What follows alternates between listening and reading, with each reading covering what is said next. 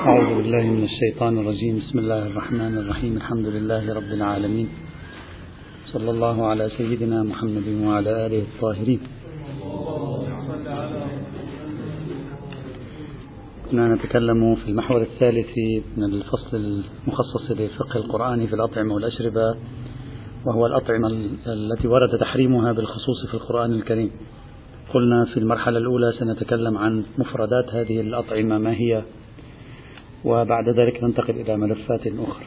تحدثنا عن الميتة والذي توصلنا إليه إلى أن تحريم الميتة في القرآن الكريم المقدار المتيقن من دلالته تحريم ما مات حتف أنفه أو لم يذبح. على كل واحد بعد. لا مطلق ما لم يذك شرعا. فالأطعمة التي تأتي مثلا من الدول الأجنبية الآن حتى لو لم تذبح على الطريقة الشرعية قرآنيا لا دليل على تحريمها. تحريمها يكون من دليل السنة. هذا بحثناه سابقا. ثم انتقلنا إلى الدم. وقلنا المقدار المتيقن من تحريم الدم في القرآن الكريم هو الدم المسفوح أي الدم المصبوب. أما نقطة دم على شفتيك ثم أخذتها بلسانك أو الدم المتبقي في داخل الذبيحة فهذا على مستوى النص القرآني لا يوجد دليل على تحريمه. إنما التحريم للدم المسفوح أي للدم المصبوب. أي لمقدار معتد به من الدم كما كانت تفعل العرب عندما كانت تأكل الدم المسفوح. فتحدثنا عن هذا الأمر. فإثبات تحريم تناول الدم القليل جدا مما لا يصدق أنه مصبوب مقدار معتد به تشربه أو تأكله إثبات تحريمه يحتاج إلى دليل من السنة وسنرى فيما بعد أن السنة الشريفة هل تدل على شيء أو لا. العنوان الثالث من محرمات الأطعمة الخاصة في القرآن الكريم الخنزير. لا شك ولا ريب في أن القرآن حرم لحم الخنزير وهذا لا نقاش فيه يعني من حيث المبدأ. واضح في الآيات الأربع التي قرأناها أن الخنزير محرم هذا واضح. إلا أنه مع ذلك كما في كل مرة توجد توجد مجموعة من الأبحاث في دائرة التحريم. نحن مجبورون أن نبحثها ونتابعها. لنرى لما نقول تحريم الخنزير في القرآن الكريم هل يشمل ألف باء جيم دال أو يختص بألف وباء؟ فتوجد عندنا هنا مجموعة من النقاط لابد من التوقف عندها والعبور عنها. النقطة الأولى هل الخنزير الذي حرمه القرآن الكريم بل حتى الخنزير الذي حرمته السنة هذا البحث شامل للسنة أيضا هل يختص بالخنزير البري أو يشمل الخنزير البحري أيضا؟ هذا بحث. عندنا مثل ما عندنا كلب البر عندنا كلب البحر. مثل ما عندنا فرس البر عندنا فرس النهر. موجود في اللغة العربية موجود فرس النهر كلب البحر. خنزير البحر أيضا موجود. فطرح سؤال الآيات والروايات التي حرمت الخنزير هل تشمل البر والبحر معا؟ أو تختص بالبر. ونوع من الحيوانات. نعم نعم يقولون موجود تطلق عليه العرب الخنزير البحري حسب شواهدهم لا ما هو ما اسمه نحن بالنسبة إلينا اليوم لا أعرف الاسم العلمي له. نعم نعم خنازير بحرية. نعم نعم. مثل كلاب البحر كلب البحر لا يشبه الكلب أصلا الذي هو موجود يقولون أيضا كلب البحر وهذا المسألة مطروحة أيضا. في كتابات العلماء قديما يعني إطلاق كلمة الخنزير البحري موجودة في أدبيات العرب أيضا. هلأ هذا الخنزير البحري الذي تسميه العرب خنزير بحري ما هو الآن بعينه بحث آخر؟ نحن سيأتي معنا إن شاء الله في بحث الأطعمة والأشربة. كثير من مثلا المرماهي الجريث ما هو؟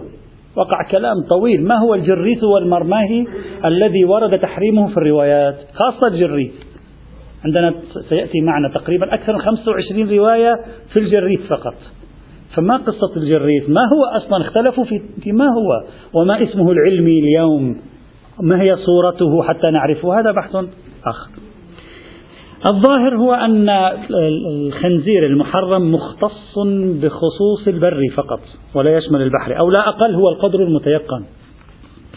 لأن إطلاق الخنزير في لغة العرب ينصرف إلى الخنزير البري. إلى يومك هذا عندما تقول خنزير ينصرف إلى الخنزير البري.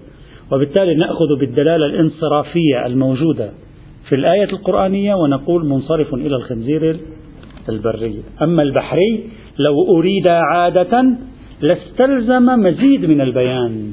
الذي يريد الخنزير البحري عادة يبين إذا قال خنزير الناس تفهم منه الخنزير البري فلو أراد الخنزير البحري لقال الخنزير ولو البحري أو لأشار بقرينة إلى أن مرادي البحرية أيضا ولما لم نجد شيئا من ذلك نحمل الكلمة على ما تنصرف إليه عند أهل العرف واللغة وهو الخنزير البري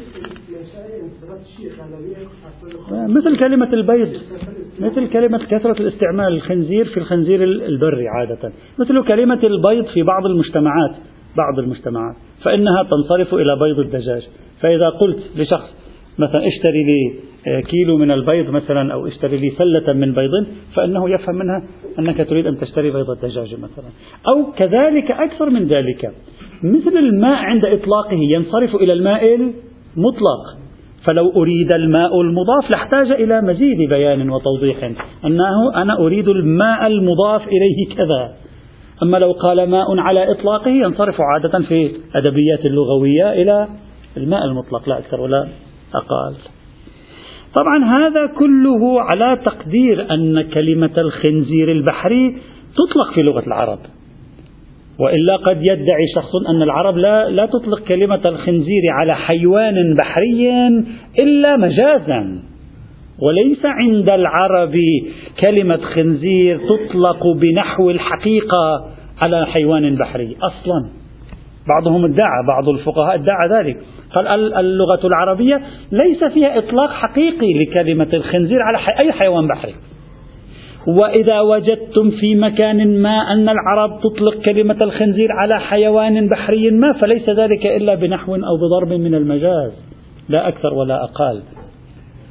إذا شخص قال ذلك الأمر يصبح أوضح حينئذ يصبح أوضح بكثير. إذ لا توجد عندنا كلمة اسمها الخنزير تطلق على حيوان بحري بعينه أصلا في اللغة العربية. والأمر ليس سوى ضرب من المجاز يحتاج إلى قرينة ولا قرينة في الآيات إطلاقا أصلا. ليس هناك شيء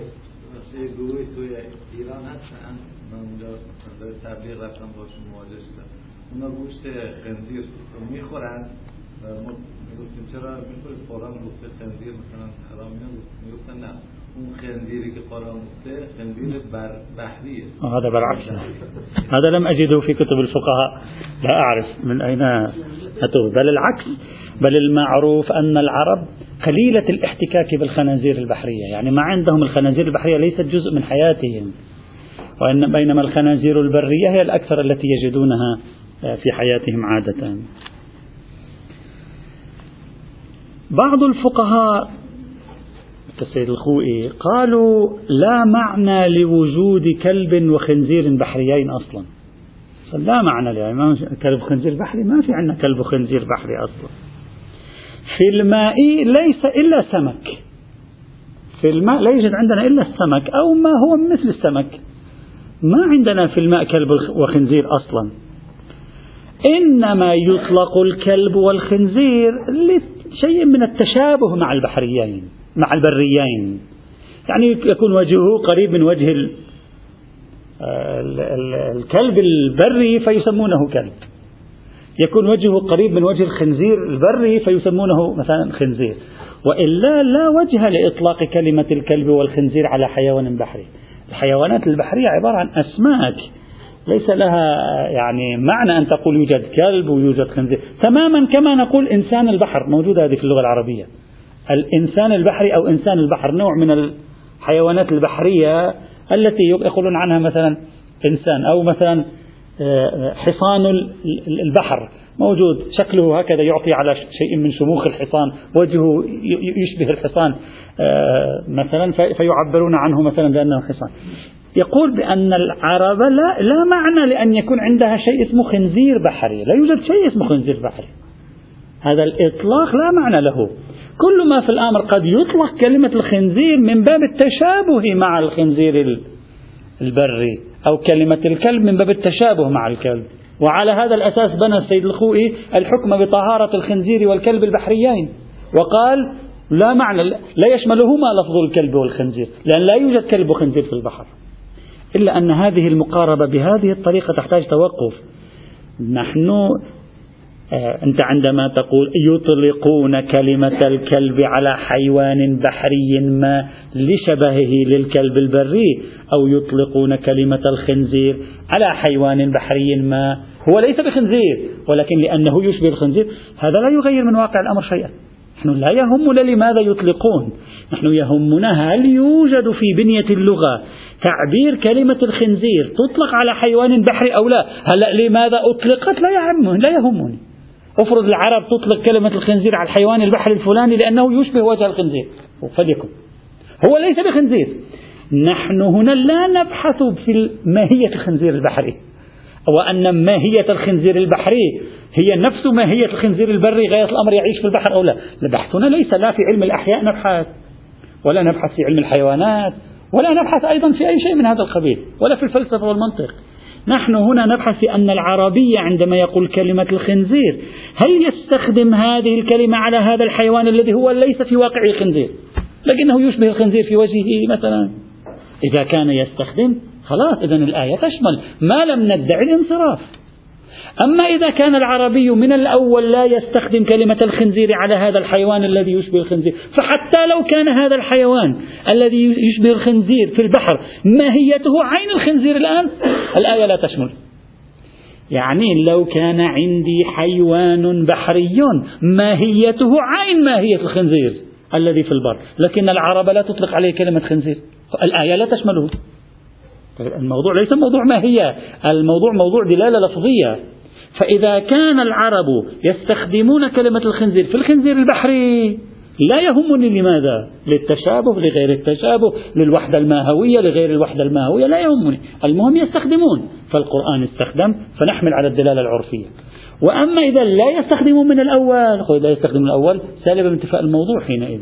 فلا معنى لأن يقال لا معنى لوجود الكلب والخنزير البحري فإن الكلب والخنزير الذي في البحر ليس إلا سمك. فليكن سمك. لكن العرب تسميه خنزيرا. فليكن سمك. حقيقته التكوينية سمك. لكن العرب على أي حال تسميه خنزيرا. فالآية تشمله حينئذ إن لم ندعي الانصراف عليه. فالأصح في موضوع الخنزير البحري أن نقول إما هو مجاز في الخنزير يطلقه العرب أو منصرف عنه لفظ الخنزير عند الإطلاق إلا بقرينتين. وحيث إن الانصراف قائم فلا وجه للادعاء أن كلمة الخنزير في الآية القرآنية تشمل الخنزير البحري.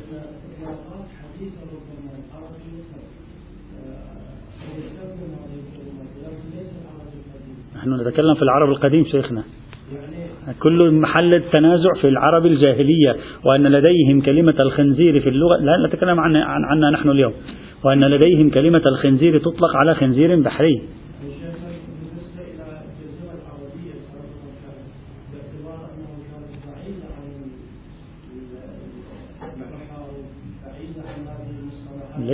ليست بعيدة. هذا البحر الأحمر كله على الجزيرة العربية. ليست بعيدة لكن قليلة الابتلاء بلحوم الأسماك نسبة إلى لحوم البر ليست بعيدة لا. مكة كم بعدها عن الشاطئ؟ ليست ألف كيلو متر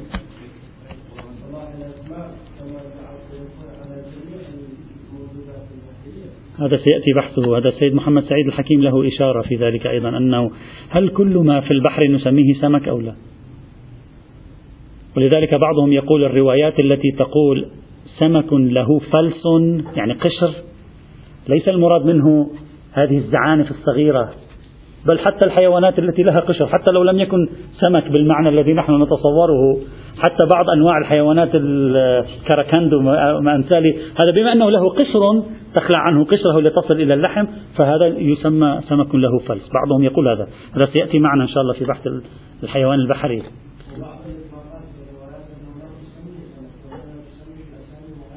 نعم لا مانع أن يكون سمك وله أسماء معينة. على أي حال هذا بحث آخر شيخنا ليس بحثنا هنا. نحن بحثنا حاليا في الخنزير. كلامكم في محله صحيح وسيأتي بحثه إن شاء الله. وأن الروايات التي تكلمت عن السمك الذي له فلس وليس له فلس هل هي خاصة بما نسميه نحن سمك غير الروبيان الروبيان ليس سمك قالوا. أو أن الروبيان أيضا سمك وبالتالي يخرج على القاعدة لا يكون الروبيان استثناء لأن له فلس. يعني الفلس ما معنى فلس؟ يعني قشر. الروبيان له قشر أيضا.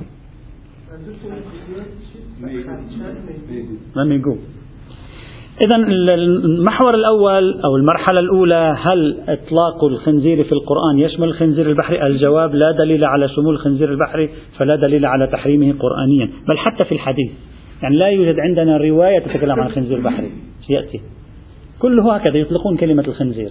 فالمنصرف هو الخنزير البري الخنزير البحري على فرض وجوده وتعينه بالنسبة إلينا لا دليل يشمله بعنوان كونه خنزيرا المسألة الثانية.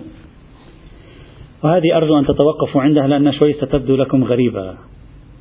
القرآن الكريم إخواني الأعزاء في أربع آيات تحدث فيها عن الخنزير بوصفه مطعوما محرما؟ لم يقل الخنزير. أبدا. ما قال خنزير؟ لحم الخنزير. بينما في الميتة قال الميتة ما قال لحم الميتة. هل ثمة خصوصية للحم حرمها القرآن؟ يعني السؤال هل حرم القرآن الخنزير؟ أو حرم القرآن فقط لحم الخنزير؟ هذا بحث في غاية الأهمية. سنبحثه هنا على مستوى القرآن وسيأتي معنا فيما بعد على مستوى السنة. إذا قلنا المحرم لحم الخنزير فهذا معناه العظام الغضاريف. كل هذه اليوم نحن نبتلي بها من الخنزير العظام الغضاريف الشحم شحم الخنزير. كل هذه ستكون حلال. القرآن لم يحرمها. بل سيأتي أن الروايات أنا كما سوف يأتي سويت إحصاء شامل للروايات تقريبا. عشرات الروايات التي استخدمت كلمة الخنزير في موضوع التحريم الأكل. الأغلبية الساحقة من الروايات أيضا استخدمت كلمة اللحم. بعدين سنتكلم عن موضوع الروايات. نحن الآن على مستوى النص القرآني. هل تعبير لحم الخنزير مقصود؟ هل في قصد لهذا التعبير؟ فلا يريد القرآن أن يحرم غير اللحم. دهون وعظام وغضاريف وهذا جيلاتين وإلى آخره. كله يصبح حلال هذا. على القاعدة. لا تحتاج إلى شيء أمر آخر. وتضعه أنت في مختلف أنواع الأطعمة وفي بعض الحلويات وتضعه في الأدوية. هذا كله على القاعدة يصبح حلالا. أو لا القرآن استخدم كلمة لحم وأراد كل الخنزير. سؤال. المعروف بين جمهور علماء المسلمين تحريم الخنزير كاملا أصلا هذا ما في يعني. لكن يجب عليك أن تعرف أنه في التاريخ ثمة آراء لعلماء مسلمين لم تحرم الخنزير كله. في آراء لعلماء مسلمين لم يحرموا كل الخنزير. مثلا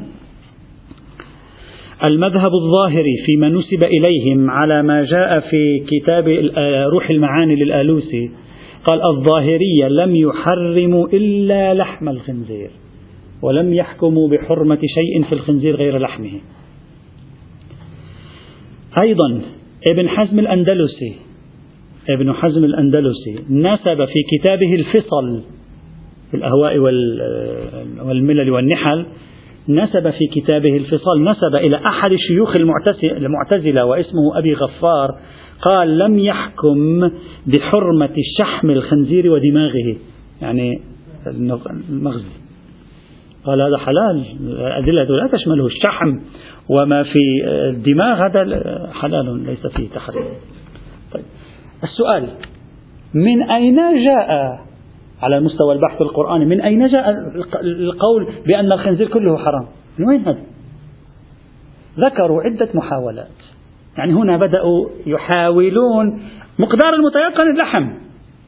مقدار متيقن اللحم غيره أنت تحتاج تعطيني دليل أن القرآن حرم غير لحم الخنزير. أنت بحاجة تعطيني. هلا ممكن تقول لي شيخنا ما الخنزير نجس؟ أقول لك هذا تحريم لسائر أجزاء الخنزير بعنوان ثان اسمه عنوان النجس. نحن نبحث الآن عن العنوان الأولي اللي هو الخنزير. وسيأتي هل أصلا يوجد دليل على حرمة تناول النجس؟ بعنوان أنه نجس أو لا. رح يجي هذا كلام كثير أيضا. ما معلوم لا تستعجل الأحكام. قد تقول لي أنه والله بعنوان النجس بعنوان النجس بحثه في محله نحن نتكلم عنه بعنوانه الذي جاء في القرآن وهو وفي الروايات وهو عنوان الخنزير. ذكروا عدة تخريجات سأذكر أهم هذه التخريجات. التخريج الأول قالوا القرآن أطلق اللحم وخصه لا لأجل أن المحرم هو اللحم فقط بل هو يريد تحريم كل الخنزير. لكن أطلق اللحم لأنه هو المقصود عادة من الخنزير. يعني أنت لما تشتري شو تروح تشتري من الخنزير؟ لحم الخنزير. فلأنه هو المقصود عادة فتقول قال لحم الخنزير حرام. المقصود والمعظم هذا تعبيرهم يعني معظم الخنزير لحم. المقصود من الخنزير هو لحمه مقصود بالأكل. بالأكل هو لحمه. فأطلق اللحم وأراد الجميع. كل الخنزير هذا الكلام مجرد احتمال. أنت, أنت الآن ابقى مع الآية. هذا محض احتمال أنه أطلق اللحم وأراد الكل. نحن نبحث لا نبحث عن احتمالات هنا. نحن نبحث عن استظهارات. الآية بماذا هي ظاهرة؟ واللطيف أن القرآن في جميع الموارد تتكلم فيها عن الخنزير قيد بكلمة اللحم. مش أنه في مورد قال لحم وفي مورد قال خنزير كلها قال لحم. بل لو صح هذا التخريج الذي ذكره العديد من المفسرين منذ مجمع البيان إلى الفخر الرازي إلى غيرهم لو صح هذا التخريج القرآن لماذا لم يقل حرم عليكم لحم الميتة؟ لماذا الميتة أطلق القول فيها لم يستخدم كلمة اللحم مع أن الإنسان بالميتة أيضا يستخدم لحمها؟ لماذا الميتة قال الميتة والخنزير قال اللحم؟ في الأربع مواضع من القرآن الكريم. فليقل لحم الميتة والخنزير. الخنزير لحم الميتة لحم الخنزير الميتة نوع مع ذلك القرآن كان مصرا في جميع الآيات. الميتة أطلق والخنزير قيد باللحم. فلو صح أن المراد لأن المعظم هو اللحم عبر باللحم. فالمعظم في الميتة اللحم أيضا. لماذا ما عبر باللحم؟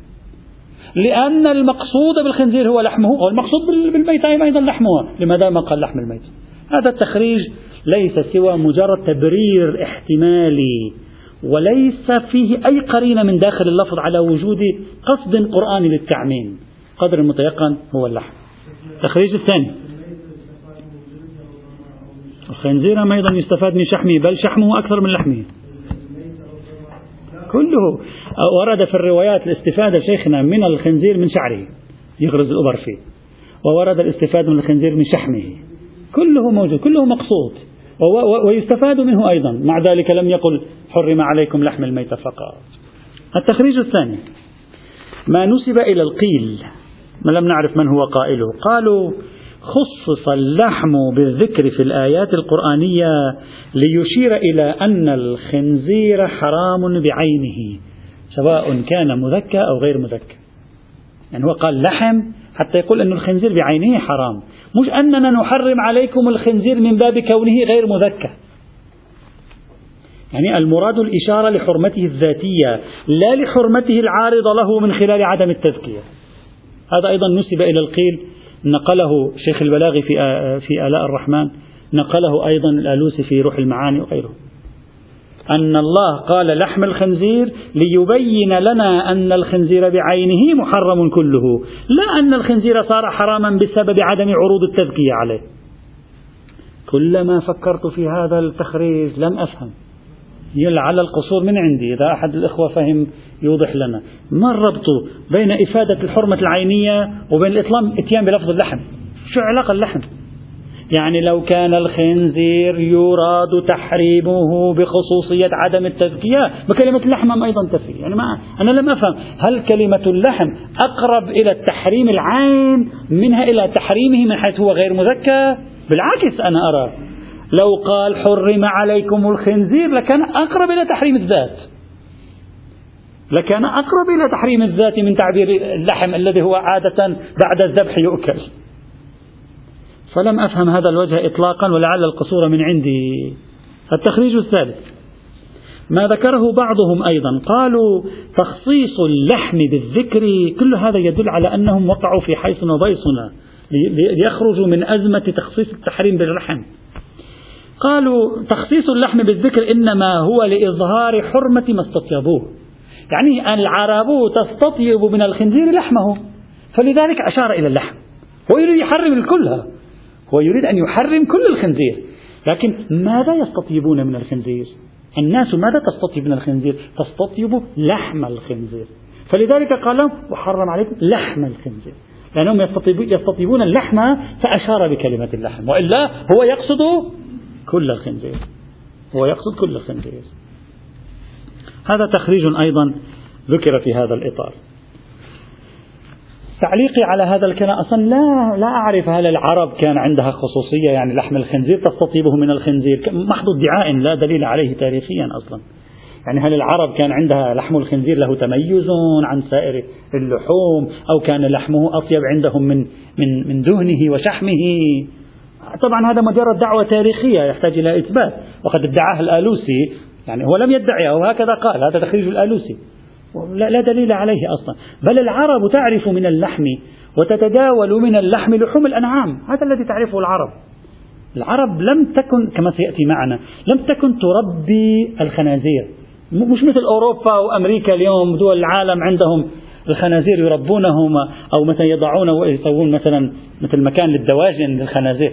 العرب لا تعرف إلا الخنزير الذي هو في الصحراء. بينما ما تأكله العرب وتعتاش عليه هو ما تعيش مع هو ما يعيش معها من حيوانات مثل البقر الغنم الضأن الماعز الجام هذه الحيوانات التي كانت متداولة بينها فدعوى أن العرب لهم خصوصية في لحم الخنزير وأنه مما يستطيبونه وله خصوصية في مطعوماتهم. لا يوجد أي شاهد تاريخي عليه حتى تقول هو قصد بلحم الخنزير. الإشارة إلى ما استطيبوه. محض ادعاء وتخريج واحتمال لا دليل عليه. ولا يسمح لنا برفع اليد عن خصوصية كلمة لحم الموجودة في الآية القرآنية الكريمة.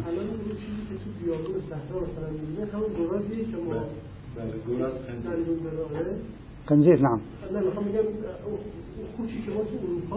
آه نعم.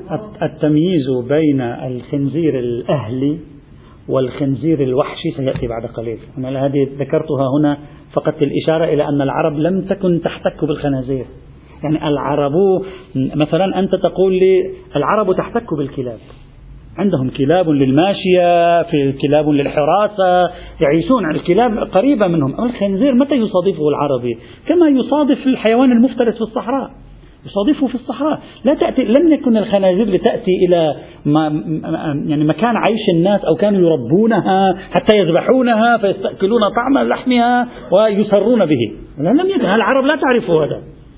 هذا شيء حتى في ذلك الزمان وفق المعطيات التاريخية كان معروفا في بلاد الروم أنهم كانوا يهتمون بالخنازير ويربون الخنازير لديهم خنازير أهلية. أما العرب لا مجتمع قائم على الأنعام. القرآن تكلم عن الأنعام كثيرا لأجل ذلك. الخنزير سيأتي بعد ما نخلص الآية سننظر اليهود. اليهود الخنزير عندهم حرام. الخنزير حرام على اليوم المسيحية مختلفون لكن الأغلبية لا. المسيحية عندهم في نص للمسيح عليه السلام في الإنجيل ليس لا شيء الذي يدخل جوف الإنسان بنجس. الذي يخرج من الإنسان نجس. نجس ما معنى نجس؟ يعني يقول الذي يخرج منك من غيبة من نميمة من أفعال هذا نجس. أما الماديات هذا ليس إلا شيء يدخل في جوفك. نفس النص هكذا يقول المسيح. يدخل في جوفك ثم يدفعه جسدك. هذه الأشياء ليس لها قيمة. لذلك ما عندهم نظام نجاسة وطهارة وأكل نجاسة وطهارة. يعني إلا نادرا جدا. هذا التخريج الثالث أيضا غير مقنع. التخريج الرابع قد ذكره ابن عاشور. قال أقحم لفظ اللحم هنا للتفنن في الفصاحة. هذا احتمال. أو للإشارة إلى طهارة ذات الخنزير. يعني الخنزير طاهر بذاته لكن لحمه حرام. أو هو حرام. لماذا قال لحم الخنزير؟ حتى يقول لهم الخنزير طاهر وبالتالي ليس بنجس وإذا ما كان نجسا لا تقتلوه. بل كل ما في الأمر أنه لا يؤكل. يعني كلمة اللحم جاءت للإشارة إلى الأكل. جاءت للإشارة إلى الأكل. حتى ينبههم أنه طاهر بذاته لا يقتل. بينما هو حرام الأكل فقط لا أكثر ولا أقل. وقال ابن عاشور وهو مالكي المذهب وقال وبهذه الآية يصح مذهب مالك. لأن مالك يقول بطهارة الخنزير. يصح مذهب مالك بطهارة الخنزير. خلاصة كلامه إما كلمة اللحم تفنن لغوي أو أن كلمة اللحم جيء بها ليشير إلى أن تناولكم له في الأكل حرام. أما ذاته ليست نجسة ليست منبوذة لا تقتلوه لا تعذبوه ليس فيه شيء فقط أكله حرام. فكلمة لحم إشارة إلى الأكل. هذا محاولة ابن عاشور التي طرح وهذه المحاولة أغرب من سابقاتها في رأيي رغم احترامي الكبير جدا. أنا من الذين هم معجبون بابن عاشور حقيقة بتفسير ابن عاشور لأن لديه خبرة لغوية عالية جدا. لكن لم أفهم أولا لم أفهم التفنن هنا. ما هو التفنن في إضافة كلمة اللحم يعني لم يشرح لنا ابن عاشور أين هو الجانب البلاغي والأدبي والموسيقي في كلمة لحن. لو كانت آخر الآية نقول مثلا جاء بها ذلك لأجل موسيقى خواتيم الآيات. بعض العلماء لديهم في خواتيم الآيات هذا الرأي أن الآية قد تأتي بشيء فقط لأجل آه، تناسب الإيقاع الموسيقي. وينسب شفاهيا إلى العلامة الشيخ محمد هادي معرفة أن بعض الآيات في آخرها يقول ليس توجد خصوصية لهذا التعبير إنما جيء به لغرض موسيقي لكي تتناسب نهايات الآيات مع بعضها. ينسب له. لكن في كتب تاريخ المسلمين موجودة هذه الفكرة. فلم أعرف ما هو التفنن البلاغي في كلمة لحن يعني, يعني إذا قال حرمت عليكم الميتة والدم والخنزير وما أهل يعني تنهار البنية الموسيقية للنص لا أعرف لم أفهمه. وهو لم يشرح. وأما قوله الثاني فأغرب فإن كلمة اللحم قال هو يريد أن يشير إلى أن المحرم أكل الخنزير لا ذات الخنزير يا شيخنا الفاضل الجليل حرمت التي في في بداية الآيات القرآنية متعلقها ما هو؟ أصلا متعلق كلمة حرمت عليكم الميت ما هو؟ متعلقها ما هو؟ إما متعلقها كل التصرفات إما متعلقها كل التصرفات وإما متعلقها الأكل. إذا متعلقها كل التصرفات إضافة كلمة اللحم لا يغير من واقع الأمر شيئا. يعني حر يعني جميع التصرفات في الميتة في الدم في لحم الخنزير باطلة. وهذا إشارة إلى نجاسة لحمه أيضا تصبح. وإذا كان متعلق حرمت التي في مطلع الآية هو الأكل كما هو معروف بين المفسرين لأن هذا هو بمناسبة الحكم والموضوع خصوصا بقرينة فمن اضطر غير باغ ولا عاد وفي قوله مرة أخرى فمن اضطر في مخمصة أي في مجاعة وهذا دليل على أن التحريم مرتبط بالأكل والشرب. إذا كان حرمت متعلقها الأكل وضع كلمة لحم أو لم يضعها نفهم أن المراد تحريم أكل الخنزير. فما هو الوجه في أن تقول أن اللحم إشارة إلى طهارة الخنزير وحرمة أكله؟ لا لا ليس له وجه. وعليه وعليه. لا يوجد في النص القرآني هذه النتيجة التي نخرج بها لا يوجد في النص القرآني شاهد على تحريم غير اللحم من الخنزير فقط. حتى الآن بعدين في السنة أم أيضا سنعيد هذا البحث وسنرى أصلا يوجد دليل على التحريم المطلق أو لا يوجد. وإذا استطعنا في السنة أن نقول لا يوجد دليل على التحريم المطلق نكون حلينا مشكلة عظيمة اليوم في العالم. طبعا ما حد راح يسمع قولنا ولا ولسنا مراجع ولا مفتين يعني. لكن بنكون نظريا حلينا مشكلة كبيرة جدا في موضوع الجيلاتين في موضوع العظام في موضوع الغضاريف في موضوع الدهون والشحوم إلى آخره. على وفق القاعدة الأولية بلا حاجة عنوان ثانوي قرآنيا هذه هي النتيجة في تقديري ولا دليل على التعميم إطلاقا. طيب إذا إجت السنة الشريفة السنة في نحوين مرة تأتي السنة بعد هذا البحث القرآني تقول حرمنا عليكم نحن نحرم نحن السنة نحرم عليكم كل شيء في الخنزير. نقول جيد القرآن حرم اللحم والسنة حرمت غير اللحم. نجمع الكتاب إلى السنة وتكون النتيجة تحريم الخنزير برمته. جيد. مرة ولكن يبقى الكتاب دالا على تحريم اللحم. مرة ثانية تأتي السنة وتقول الله قصد من لحم الخنزير مطلق الخنزير فتكون مفسرة. حينئذ يكون من باب التفسير بحث آخر.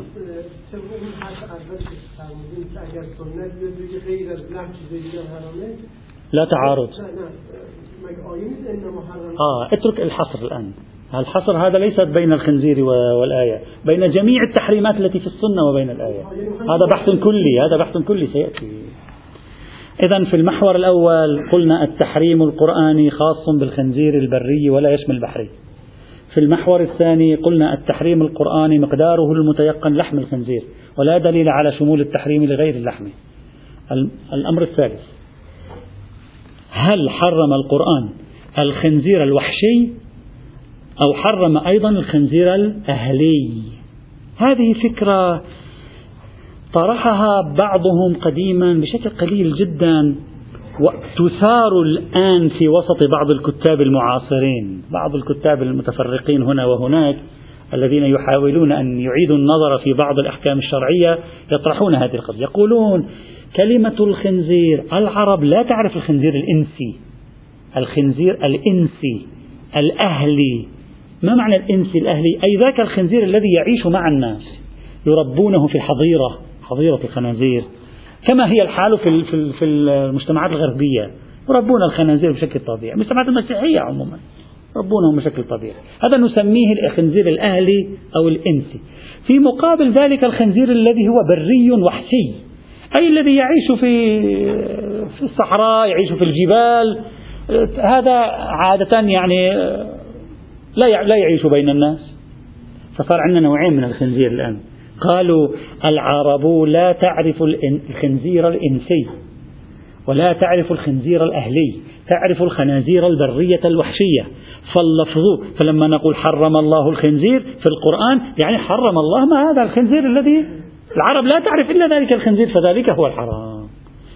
وعليه وعليه. اليوم العالم تأكل من بركات الخنازير الأهلية. صار كل حلال هذا. فمن هو اللي بده يطلع على على البرية؟ يعني يطلع على الجبال يجيب الخنازير الوحشية ويبدأ بذبحها. عادة يربونهم في الحظائر. على هذا الحال كله يصبح حلال. هذا الذي يريده صاحب هذا الرأي. ونقل هذا الرأي نقله بالمناسبة ليس رأي جديد. نقله ابن عاشور عن بعض المفسرين أيضا. يعني بعض المفسرين المسلمين أيضا يبدو أنه كان يرى اختصاص تحريم الخنزير في القرآن الكريم الحد الأدنى على الخنازير الوحشية البرية. إلا أن هذا الكلام غير واضح إطلاقا. وذلك أنه لا يهمنا العرب ماذا تعرف وما لا تعرف. يهمنا قدرة الكلمة على التبيين. يعني العرب لو أتيتها بخنزير منظف مرتب عليه حاطين له كولونيا وحاطين له هذا وجايبينه من روما وجبنا لهم اياه وقلنا لهم ما هو هذا؟ فيقولون خنزير يطلقون كلمة الخنزير دون تقييد بأنه أهلي غير أهلي. لا يوجد فارق ماهوي بين الخنازير الأهلية وغير الأهلية ولا حتى يوجد فارق في إطلاق اللفظ وليس هناك انصراف. يعني مثل على هذه الحال إذا تقول الكلب هم إذا تقول أي حيوان آخر ينبغي أن ينصرف إلى الوحش ولا يكون آه، إلى الأهل إذا لم تكن تعرفه العرب. ليس المهم لنا ما الذي تعرفه العرب؟ المهم لنا طبيعة الكلمة لما تطلقها العرب بحسب تجربتها. هل يستخدمونها في الوحشية أيضا أو لا؟ هل يستخدمونها في الإنسية أيضا أو لا؟ الظاهر من الكلمة أنها تستخدم بلا حاجة إلى قرينة في اللغة العربية. يعني عادة يستخدمونه بلا قرينة. حتى لو لم يكن لهم أنس به. لا يرون فارقا بين هذين الاثنين. لا اسمحوا لي. إذا على هذه الحال ينبغي أن نخصص تحريم أي حيوان بالحيوان الذي كان يعرفه العرب. كل الحيوانات الكلب له أصناف البقر لها أصناف كثيرة أيضا.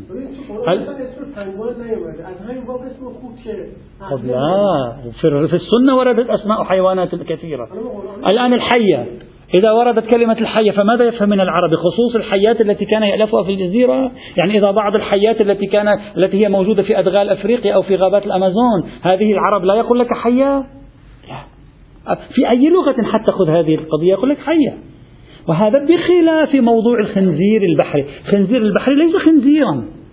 خنزير البحري شيء يشبه الخنزير يطلقون عليه خنزير. لا نعرف إذا كانوا يطلقونه بنحو الحقيقة أو أنه يشمل عند الانصراف. أما هنا هذا يقول لك حية حتى الآن الآن بحسب ما نحن الآن خذ أي مجتمع المجتمع العربي المجتمع الفارسي المجتمع التركي. خذ عندهم أي كلمة يطلقونها على حيوان بعض أصنافه موجودة في مجتمعاتهم. بعض أصنافه الأخرى ليست موجودة إلا في شرق آسيا إلا في, في الغابات المطيرة مثلا. فإذا قلت لهم هذا الحيوان هل سيقولون لك هذا ليس أسدا؟ لأننا لا نعرف من الأسد إلا هذا النوع. النمر له أنواع النمر الآسيوي والنمر غير وكله أيضا نمر.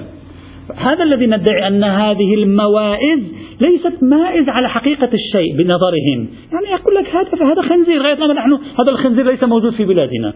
لكنه خنزير إذ لا فرق بينه وبين الخنزير الآخر آه، في هذه الحال. وعليه.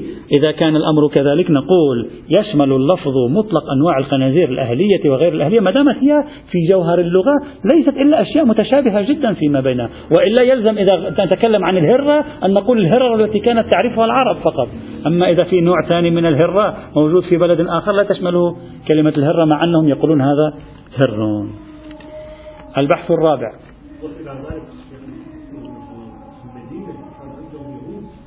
نعم. لا اليهود لا يربون الخنازير بالعكس تقصد المسيحيين يعني. المسيحيون لم يكونوا في المدينة يعني. المسيحيون في نجران كانوا في بعض البلدان البعيدة لكن اليهود الخنزير عندهم حرام بأي شكل من الأشكال يعني. مثل مثل الفقه الإسلامي تماما يعني بأي شكل. البحث الرابع. إذا حرم القرآن الخنزير فهل التحريم يشمل كل أجزاء الخنزير أو يختص فقط بما تحله الحياة؟ يعني لا يشمل الشعر لا يشمل الظفر الظلف لا يشمل الأسنان. الأشياء التي لا تحلها الحياة لا يشملها تحريم الخنزير. آه. لا الآن بصرف النظر عن قضية اللحم. الآن لو سلمنا أن الخنزير حرام ليس فقط لحمه فهل المحرم ما تحله الحياة فقط؟ لأن الدهن أيضا تحله الحياة وليس بلحم. أو الحرام مطلقة. هذه المسألة تطرح في الفقه في بحث الميتة. هذه المسألة بعينها يطرحونها في الفقه في بحث الميتة. مثلا إذا جاء دليل وقال الميتة نجسة هل يشمل ظفرها؟ هل يشمل الصوف؟ هل يشمل الشعر؟ أحد الأدلة الأساسية على طهارة ما لا تحل الحياة من الميتة هو عدم شمول عنوان الميتة لها. لماذا؟ قالوا لأن الميتة شيء كان حيا فمات. وهذا أصلا ليس فيه حياة. نفس هذا البحث الذي في ما يتعلق بعنوان الميتة أيضا يطلق على الخنزير. يسأل عندما يحرم الخنزير هل يحرم ما تحل الحياة منه؟ أو أن ما لا تحل الحياة أيضا يكون شاملا. يوجد هنا أوجه تأتي إن شاء الله تعالى. الحمد لله رب العالمين. فقط أرجو من الإخوة في فقط درس الفقه درس الأصول ما عندي مشكلة. فقط درس الفقه إذا يسجلون الأسئلة نتركها لبعد لأن مشكلتنا أن وقت درس الفقه صار ضيق بسبب الأذان. يعني بعد دقيقتين ثلاثة. نحن محرومون تقريبا من ربع ساعة أصلا في درس الفقه. فلأجل أن نسير بوتيرة أكبر فقط درس الفقه. يسألوا لكن إذا أخذوا رد كثير يسجلوا. أنا بالخدمة بعد الدرس ما عندي شيء. الحمد لله رب العالمين.